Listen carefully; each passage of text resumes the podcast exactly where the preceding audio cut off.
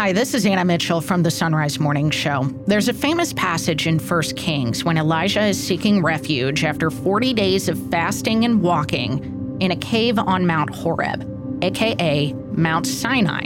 Yeah, the same mountain where Moses received the Ten Commandments, which at that time was wrapped in smoke, and the Lord came down in fire, and when he spoke, it sounded like thunder.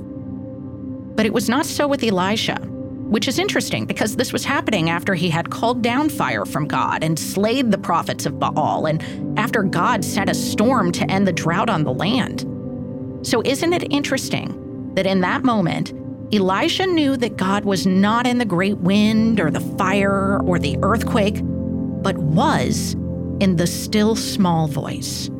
St. Ephrem reflects on this. He says that this was in order to correct Elijah's excessive zeal and to lead him to imitate, according to righteousness, the providence of the Most High, who regulates the judgment of his justice through the abundant mercy of his grace.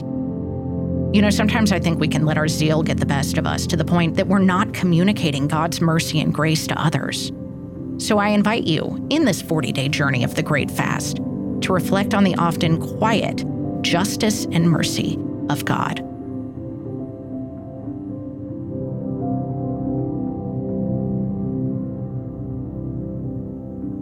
We encourage you to schedule a specific time in your day for silence, whatever you need to do, wherever you need to go, to give space to listen for the Lord.